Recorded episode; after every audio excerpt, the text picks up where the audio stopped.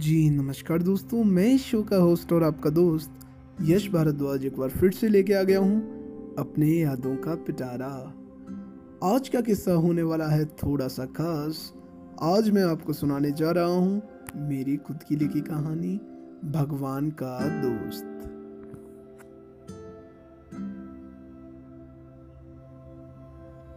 सुरेश रोज दौड़ लगाने जाता है।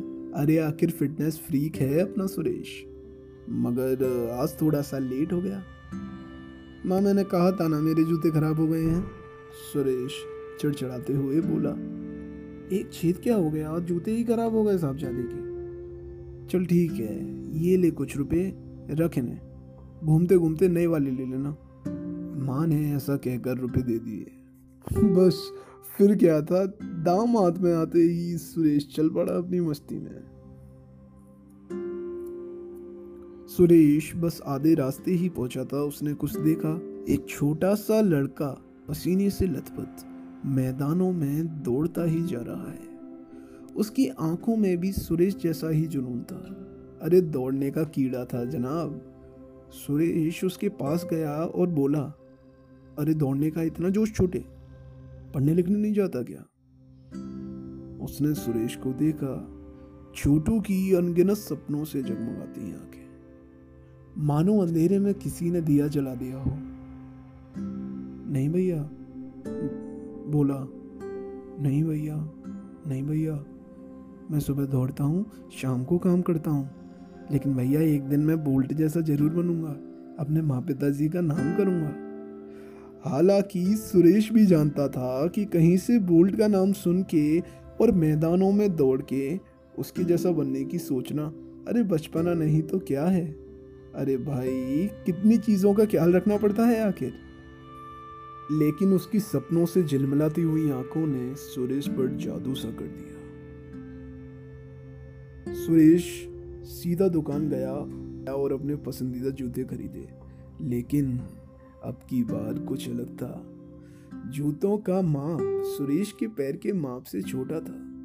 जी हाँ दोस्तों, अलग ये था कि सुरेश ने पहली दफ़ा और किसी के लिए तोहफा लिया था। वापस जाते हुए उसने छोटू को जूते थमा दिए और बिना बोले बस एक छोटी सी मुस्कान के साथ चल दिया।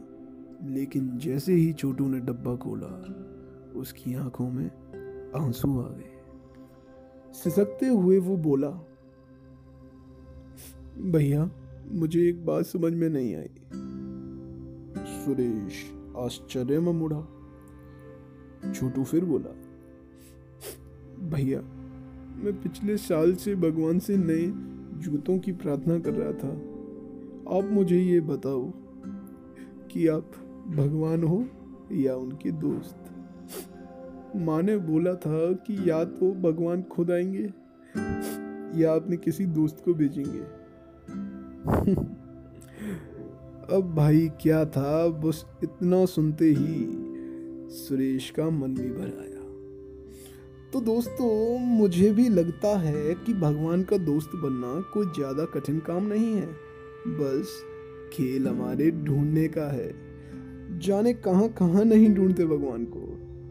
एक बार अपने अंदर भी तो झाँक कर देखिए। अगर आपको मेरी कहानी और मेरी आवाज़ पसंद आई हो तो थोड़ा शेयर करो यार और आते जाते रहा करो ऐसे किस्सों के लिए। क्योंकि मैं फिर लेके आऊँगा अपने यादों का पिटारा। तब तक के लिए शब्बा खैर, खुदा हाफिज, अलविदा।